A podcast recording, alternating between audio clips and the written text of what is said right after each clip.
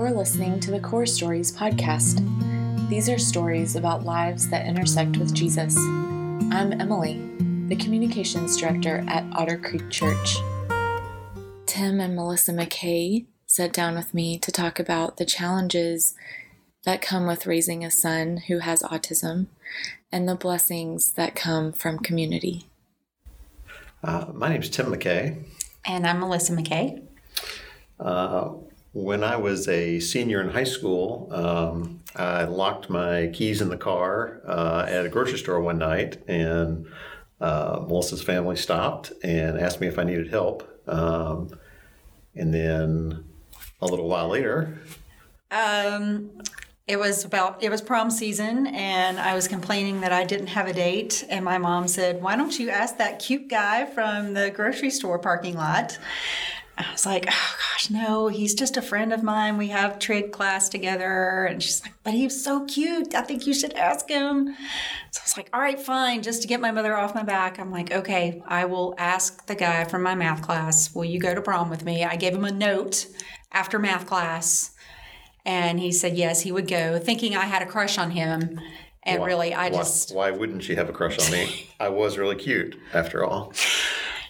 I just thought we were going as friends, and so we went to the prom. That was our first date, junior senior prom.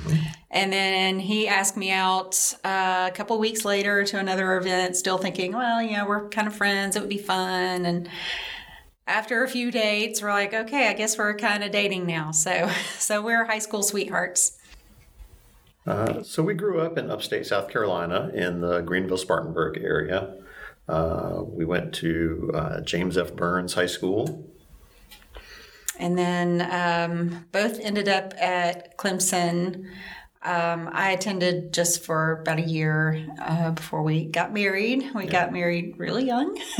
yeah. I was 19 and Tim was 20. So um, then he finished his education at Clemson, and after Clemson, we decided to take a job out here in Nashville, Tennessee, to be closer to Tim's dad.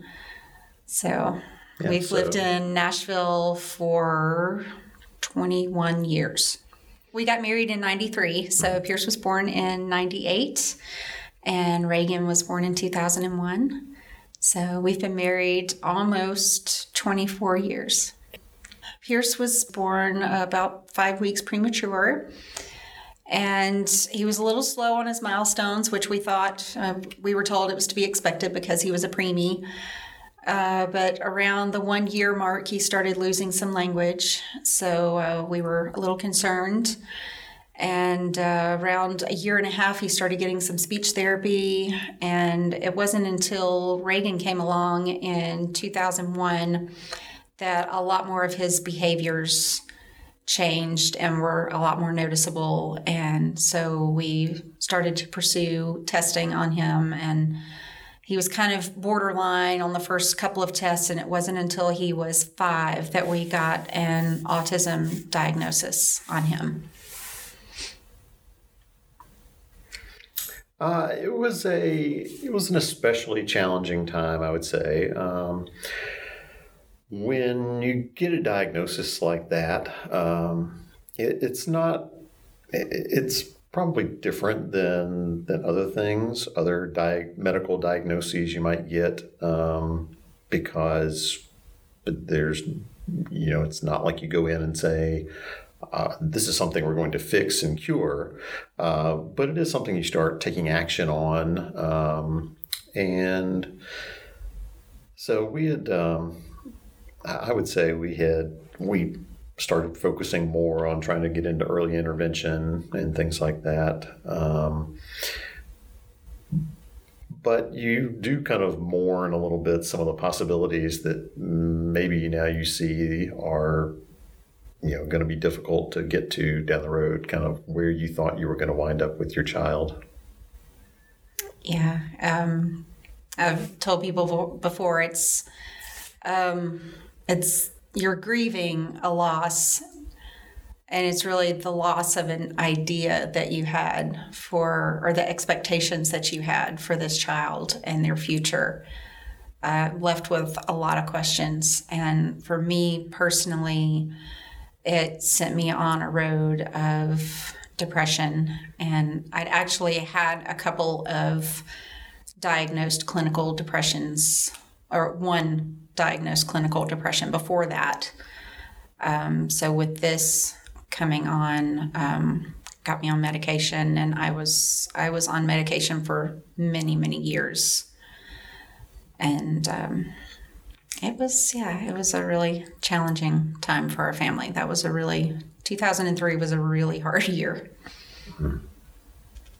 I definitely questioned where God was um, during the time of my depression.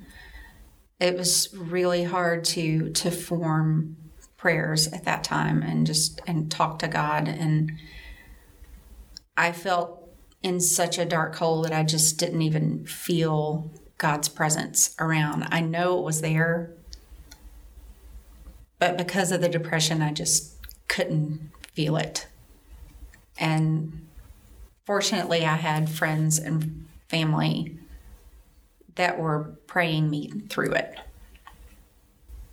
Especially in those early days of, of diagnosis when, you know, Melissa was taking care of so much of the home life stuff. She was home full time with the kids. Um, you know, I was very busy with my career, trying to, you know, be the be the provider for the family. Um, it was it was challenging to see uh, the struggle she was going through and still putting in all the work that she needed to put in. Um, it was definitely hard to find what can I really do to to help in this situation. Um, do I try and be upbeat and you know be positive and everything's going to be okay. Um, you do wonder just like what do I what do I pray for in this situation? Um, you know, do I, I found myself asking just more questions than than answers of what what should I pray for here, God? Do I should I be bold and say, you know, please make my child like every other child? You know, that image that we had of that you know the image we had in our mind of what our child was going to be like do i you know do i be pragmatic and say you know just help us get through this next week um, I, you know there was a lot of questions that i still that i had of just what do i even ask for here just feel uh, kind of helpless and and just kind of in the dark on where do we even go right now? Um, I would say that for for me at least, and most can say what you think. Uh, it there is there wasn't a you know, a lightning bolt moment where I said, "Yes, God has arrived and delivered us from this situation." It was just many many small things over a really long period of time. Um, you know, whether it was, uh, you know, friends that said, hey, you know, let us watch the kids while y'all go out. Um, whether um, you know one one thing I will say is is not something I ever would have prayed for and asked for specifically, but has been one of the greatest blessings to me and Melissa is our daughter Reagan, and uh, uh, you know, she's the she's the chronologically the little sister um, in this relationship, um, but uh, she has been just in reality a caring older sister um, to her brother. Um, she's very gentle and understanding um, and has developed her own relationship with Pierce that is uh, very rich and full and uh, unique to her and Pierce. Um, probably even compared to the relationship that I have with Pierce or the relationship that Melissa has with Pierce. Um, and watching how she has grown up and developed over the years has really honestly been one of the, the greatest blessings we could have ever gotten. I've been asked before if if I'm angry that it took us so long to get a diagnosis of autism for Pierce. Um, nowadays, parents can get a diagnosis as early as like a year and a half, two years old. Um, I think Pierce may have been in a better place at this point if we had been on the treating autism track earlier than just the we're dealing with a speech delay thing early on. But I tell people that I think because it took us so long to get that diagnosis, we had Reagan. If I had known earlier on that we were dealing with autism and this was going to be a lifelong challenge for us, I don't know that we would have decided to have more children. But with the mindset of, well, this is just a speech delay and it's something that he's going to to overcome, we weren't afraid to to add to our family and, and have Reagan. And I can look back now and go, okay, that's that's one of the reasons it took us so long to get that autism diagnosis. There was there was a reason in there. One reason I love Jesus is that he puts us in a community of people um, that, in a lot of ways, are selfless to a point that they didn't have to be. That people choose to be selfless when they follow Jesus. Um, you know, and there are there are many many people that have served Melissa and I. Um, but the people that really, to me, stand out um, were when we when we first came to Otter Creek um, and and were putting Pierce into the children's ministry. Um, the the children's ministers were wonderful and uh, very accommodating to us, which was great. Um, I I can't say enough good things about Janet and Melanie, uh, but the thing that has blessed us more than anything else, and that that I ascribe to, you know, God's Spirit is the attitude that the boys that are in Pierce's grade have displayed over the years. Um, you know, I, remember being a teenager and, you know, we we generally like conformity when it comes to you know our friends that we are uh, associating with and around.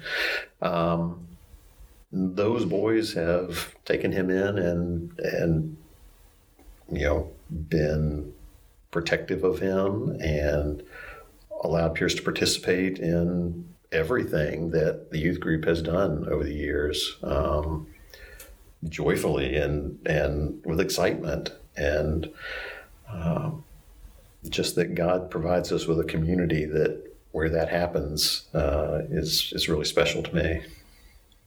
The thing I love most about Jesus I grew up with a mindset that I had to be a good enough person to to make it to heaven one day that there's this giant checklist of things that I have to do to get there. And when Pierce came along part of that mindset in me said what if he's never able to say, I want Jesus in my heart and I want to be baptized and be a member of, of Jesus' family? What's going to happen? And it's taken me a while to realize Jesus wants Pierce too.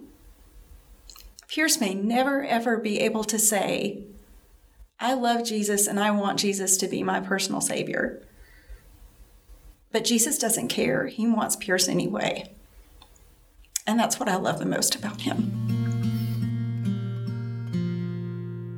Core Stories is a ministry of the Otter Creek Church in Brentwood, Tennessee. To find more stories, go to ottercreek.org slash stories and follow us on Instagram at Otter Creek Church.